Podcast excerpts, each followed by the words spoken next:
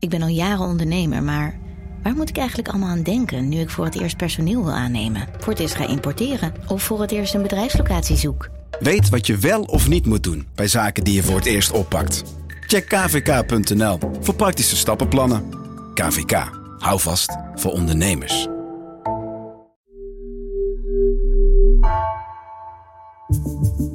Vanaf de redactie van NRC het verhaal van vandaag.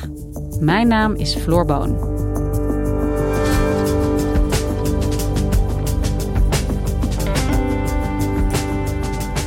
Deze week debatteert de Tweede Kamer over de omstreden mondkapjesdeal, waar Siewert van Liende en zijn compagnons miljoenen aan verdienden. Een deal die alleen maar werd gesloten vanwege de beeldvorming, onderzocht economieredacteur Stefan Vermeulen. Het ministerie van Volksgezondheid wilde op die manier van Linde, die zich op Twitter kritisch uitliet over het inkoopbeleid, de mond snoeren. Gaat dit nog politieke gevolgen krijgen?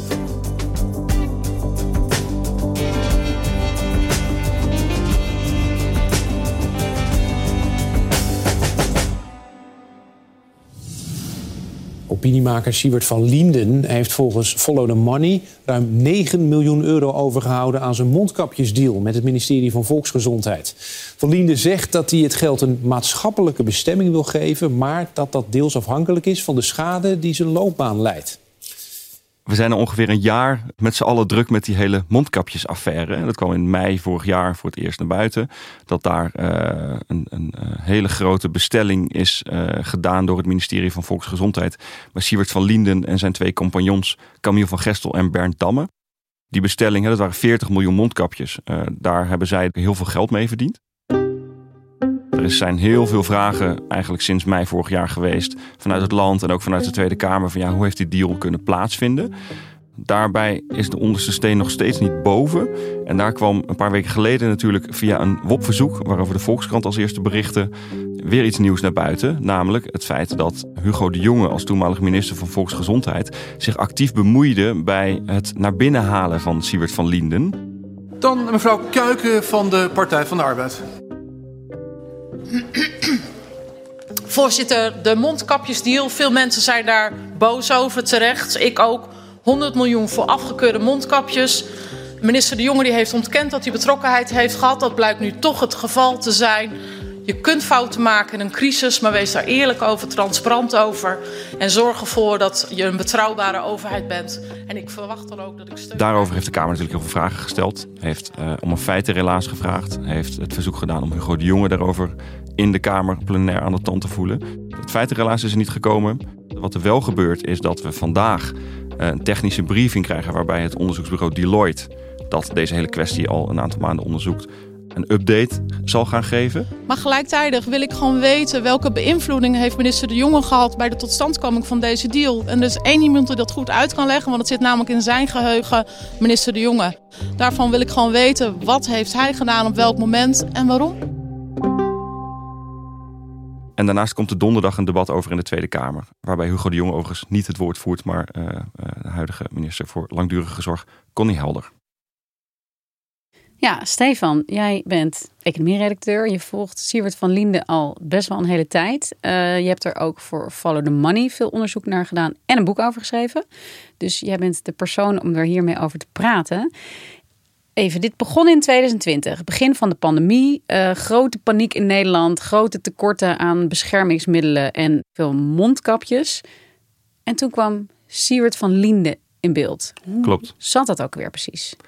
Nou, we hebben in maart uh, 2020, toen ja, corona echt toesloeg in Nederland en er ineens heel veel mondkapjes verbruikt werden in ziekenhuizen. Dus ineens waren ze nodig en ineens waren ze in de hele wereld nodig. We hadden natuurlijk een pandemie.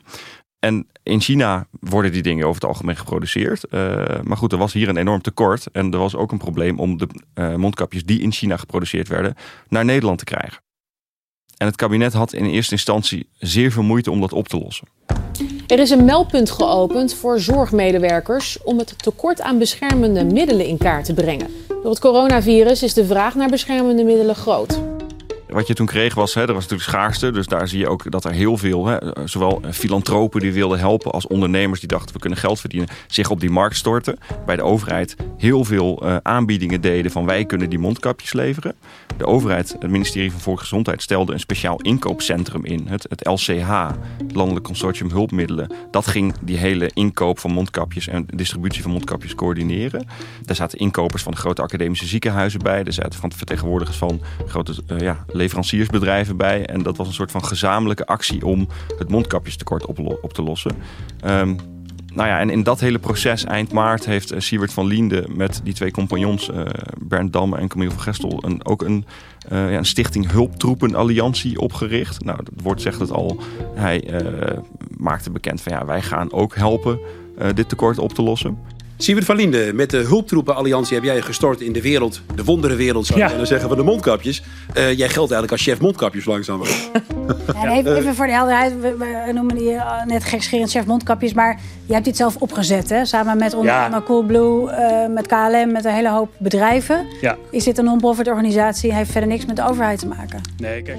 En zo kwam hij in beeld en nou hij was natuurlijk op Twitter heel erg actief, redelijk prominent CDA-lid van jongs af aan altijd heel veel goede contacten al in Den Haag gehad. Uh, ja, en dat hele proces is dus tussen alle uh, honderden, misschien wel duizenden aanbiedingen van partijen die zeiden eh, de overheid de mondkapjes te kunnen helpen, is Siewert komen bovendrijven als ja, de allergrootste leverancier. Ja, maar ik herinner me ook nog wel dat er in der tijd ook al weerstand bestond. In ieder geval dat er ook groepen waren binnen het ministerie die waarschuwden of zeiden van hey, is dit nou wel de beste persoon? Is dit wel de beste, het beste bedrijf om zaken mee te doen? Hoe, hoe zat dat? Ja, dat klopt. Uh, dat LCH, daar zaten dus al die experts in. Dat is in eind maart begonnen met de inkoop van mondkapjes. En dat ging eigenlijk heel goed. dat werd eigenlijk nooit echt naar de buitenwereld gecommuniceerd. Want er was zo'n ontzettende angst dat dat tekort weer terug zou komen. Maar dat liep eigenlijk als gek op een gegeven moment. Dus in de loop van april ja, was dat tekort eigenlijk wel opgelost. En het LCH die zeiden van je moet helemaal niet met Sievert van Linden in zee gaan. Het belangrijkste argument daarvoor was er waren op dat moment 75 miljoen mondkapjes in bestelling. Daarmee zou als die eerste coronagolf nog maandenlang aangehouden zou hebben, uh, zou er bijna een half jaar hadden we dan een voorraad aan mondkapjes. Uh, de prijzen van die dingen, omdat ze zoveel geproduceerd werden, gingen omlaag. Dus er was een financieel motief om te wachten met bijbestellen.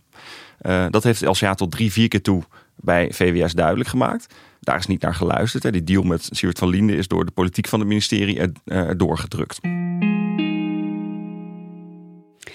En ja, weet je, in deze hele kwestie, waar we ook in de afgelopen twee jaar best wel veel over hebben gehoord en hebben gelezen, is er toch wel een vraag die op uh, de lippen van velen brandt, denk ik tenminste. Als er zoveel waarschuwingen waren uh, van het LCH, dat uh, consortium dat gezamenlijk inkocht, en het dus niet nodig was om via die stichting mondkapjes te kopen, waarom werd er dan toch deze miljoenendeal gesloten? Waarom? Ja, ja, het interessante is dat deze deal ging helemaal niet om mondkapjes. Hij ging om ja, Sievert van Linden minder kritisch te krijgen. Het kabinet had zeker in de eerste fase van de uh, coronacrisis hechte gigantisch belang aan ja, de publieke opinie. De beeldvorming is natuurlijk altijd belangrijk, maar dat eigenlijk expliciet is dat toen ook door NRC was opgeschreven van ja, het kabinet houdt gigantisch veel rekening met de opinie in het land. Uh, van Linden was een opiniemaker, had 60.000 volgers op Twitter. Waaronder natuurlijk alle Kamerleden, want hij was natuurlijk al heel lang politiek actief en zo. Um, en hij was heel kritisch op het kabinetsbeleid. Uh, dus het motief om hem binnen te halen, dat blijkt uit de appjes van Hugo de Jonge, maar dat is eerder ook wel eens uit, aan, door topambtenaren aan ons verteld, was uh, het citaat van uh, de Amerikaanse president Lyndon Johnson werd daarbij gebezigd. You better have him inside the tent pissing out than outside the tent pissing in. Dus hij, was, hij stond van buiten naar binnen te pissen en toen was op een gegeven moment het idee van, nou ja, laten we maar binnenhalen, dan is hij niet meer zo kritisch. Ehm, ja, en, en, dat is de aanleiding geweest om met hem in gesprek te gaan. En uiteindelijk ook om hem die deal te geven. Want de mondkapjes waren niet nodig.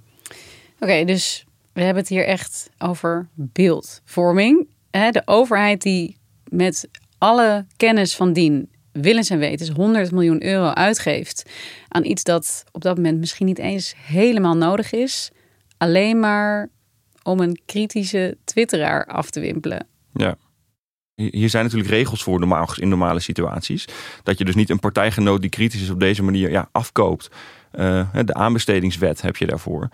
En we begrepen allemaal dat die ja, niet gehanteerd werd in de fase dat die mondkapjes er niet waren. Want je gaat dan niet een soort van aanbesteding, dat duurt dan weken. Dus voordat je dan een leverancier hebt gevonden die mondkapjes aan ziekenhuizen levert. Ja, dat kost mensenlevens. Hè? Dan moet je snel handelen.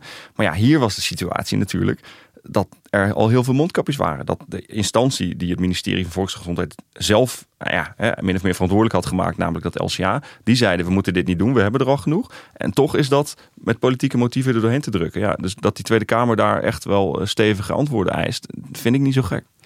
En waarom wilde uh, die top van het ministerie juist zo graag van Linde de mond snoeren? Want er waren veel meer kritische twitteraars op dat moment. Uh, waar waren ze bang voor? Nou, hij heeft op een gegeven moment, eh, vlak voor het paasweekend van 2020, bewust een reeks hele kritische tweets geplaatst. Om, zoals hij dat dan noemde, een politiek deurtje te openen. Dus hij wist ook van, als ik op deze manier heel kritisch ben over het inkoopbeleid van mondkapjes, ja, dan kan ik misschien toch wel daar ook wel ja, een keer binnenkomen ja, hij was natuurlijk een, het, het verwijt van te weinig mondkapjes en eh, dat er mensen doodgaan doordat het kabinet te weinig inkoopt. dat, dat treft natuurlijk uh, bewindslieden ook in het hart. Dus dat is natuurlijk wel, uh, en dat is waar hij precies op tamboureerde. Maar heeft het eigenlijk gewerkt? Heeft Van Linde zich na die deal ook ingehouden? Nou, dat is uh, wel ja, iets om bijna wat cynisch van te worden. Want wat er gebeurd is, is dat hij toen daarna een keer een interview heeft gegeven bij Nieuwsuur. En toen was hij ineens opvallend mild over het kabinetsbeleid. Zei hij van ja, ik geef het je te doen. Het is ook hartstikke moeilijk al die mondkapjes inkopen. Hoe kan het dat het u dan wel lukt en dat de overheid er toch veel moeite mee heeft gehad? Ja, dat hoor ik vaker, maar ik geef het je te doen eerlijk gezegd. Ik heb het uh, van dichtbij gezien. En ik kan je echt zeggen, uh, de mensen die dit doen, die de afgelopen weken de zorg hebben bevoorraad, die werken keihard. Die zwemmen tussen de haaien. Het is echt een, een cowboymarkt. Ja. Maar drie weken later zat hij een keer bij op 1. En toen was hij alweer gigantisch kritisch op het inkoopbeleid. En toen waren de kritische tweets ook weer terug. Dus ja, voor die 100 miljoen euro hebben we in zekere zin drie weken een milde Siewert gekocht.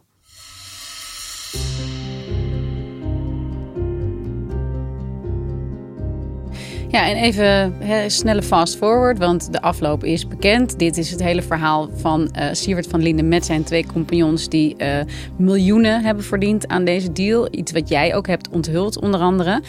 Maar goed, in de tijd was dat nog niet bekend. Had het ministerie dit toen wel al kunnen weten of vermoeden? Of ja, is dit echt een hele vernuftige uh, valstrik geweest?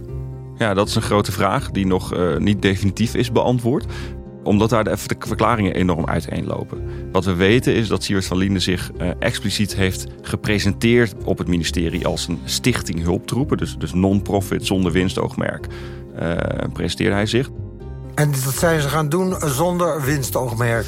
Ja, absoluut. Dus ja, dat zijn bedrijven die willen niet aan de corona verdienen. Dus uh, dat gaat om niet. En iedereen doet dat tegen kostprijs. Uh, ook omdat we zien dat er enorm veel gewoekerd wordt in deze markt van mondkapjes. En dat gaat of ten koste van de prijs, een hele hoge prijs, Maar deze drie ondernemers hadden daarnaast dus een eigen BV, Relief Goods Alliance.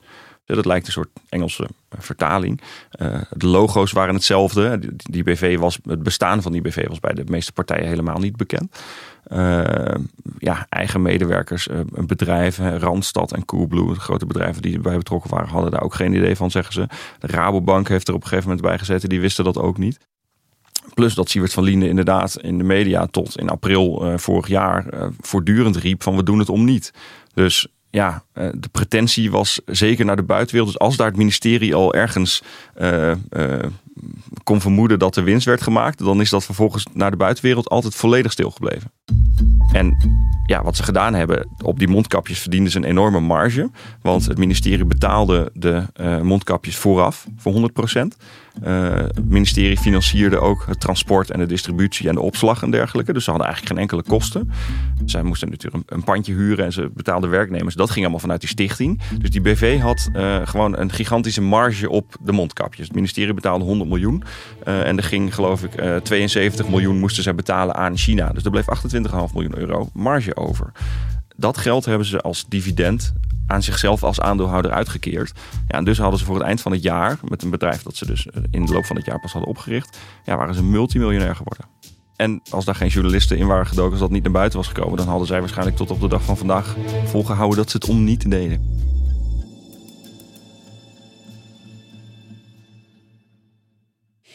En als we even focussen op die deal, Wie is er betrokken geweest? En ook ervan uitgaande dat dus beeldvorming het belangrijkste motief was om die deal te sluiten. Hoe gaat zoiets in zijn werk? Ja, de hele politieke top is daarbij betrokken geweest. Kijk, het begon op Goede Vrijdag 2020, eh, 10 eh, april uit mijn hoofd.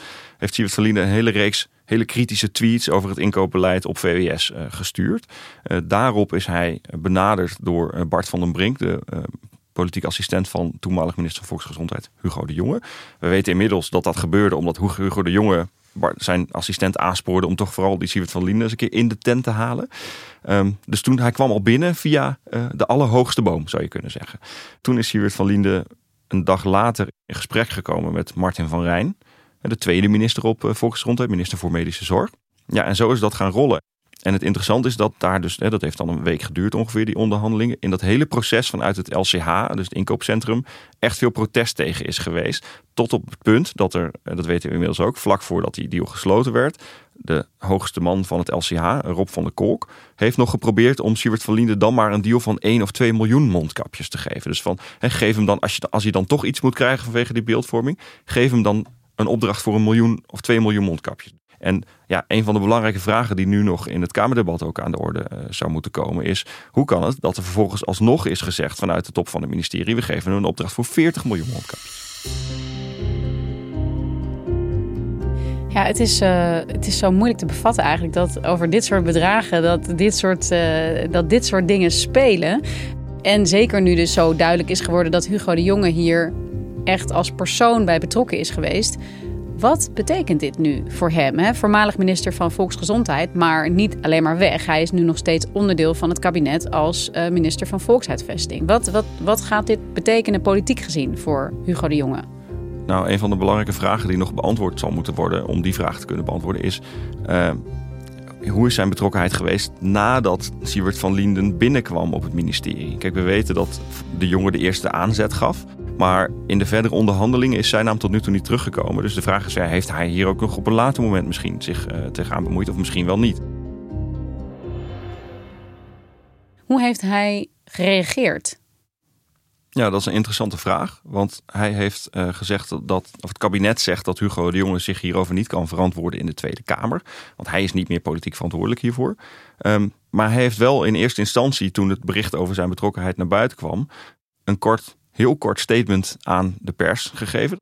Toen heeft hij gezegd van ja, de suggesties die nu in de media worden gedaan over dat ik appjes zou hebben gestuurd, die kloppen niet. Maar verder heeft hij daar helemaal niets aan willen toevoegen, wilde geen enkele vraag meer beantwoorden. Maar goed, stellen dat iets niet klopt is natuurlijk al een inhoudelijke reactie. Dus hè, daar, daar zijn allerlei rare dingen mee. Want ten eerste heeft hij daarmee eerder de pers en de buitenwereld geïnformeerd dan de Tweede Kamer. Uh, ten tweede heeft hij wel een inhoudelijke verklaring gegeven, gegeven die ja, mist creëert rond zijn betrokkenheid. Maar daar verder geen enkele opheldering uh, achteraan gegeven. Dan krijg je natuurlijk een staatsrechtelijke kwestie. Van wie is hier ministerieel verantwoordelijk voor? Het kabinet zegt nu dat is uh, Connie Helder, nu minister voor Langdurige Zorg ja, daar kun je ook van afvragen of dat klopt. Want Hugo de Jonge stuurde die appjes in zijn rol als minister van Volksgezondheid. Dat is natuurlijk Ernst Kuipers, eh, D66er, eh, die daar zit. En Hugo de Jonge zit op Volkshuisvesting, dus die zit inderdaad wel heel ergens anders. Ehm, maar los van die staatsrechtelijke kwestie, kijk, uh, het politiek heeft een heel groot probleem met een gebrek aan vertrouwen in dit land.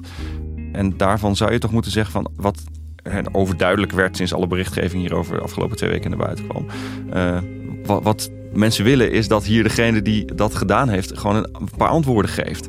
dus je zou kunnen zeggen van oké, los van de staatrechtelijke kwestie, misschien is het wel belangrijk dat je toch een manier vindt waarop degene die dit gedaan heeft, die nog steeds in het kabinet zit, zich toch gewoon eerst richting de Kamer en misschien ook wel naar de buitenwereld gewoon ja, eh, een verklaring geeft. Dankjewel, Stefan. Graag gedaan. Je luisterde naar vandaag, een podcast van NRC.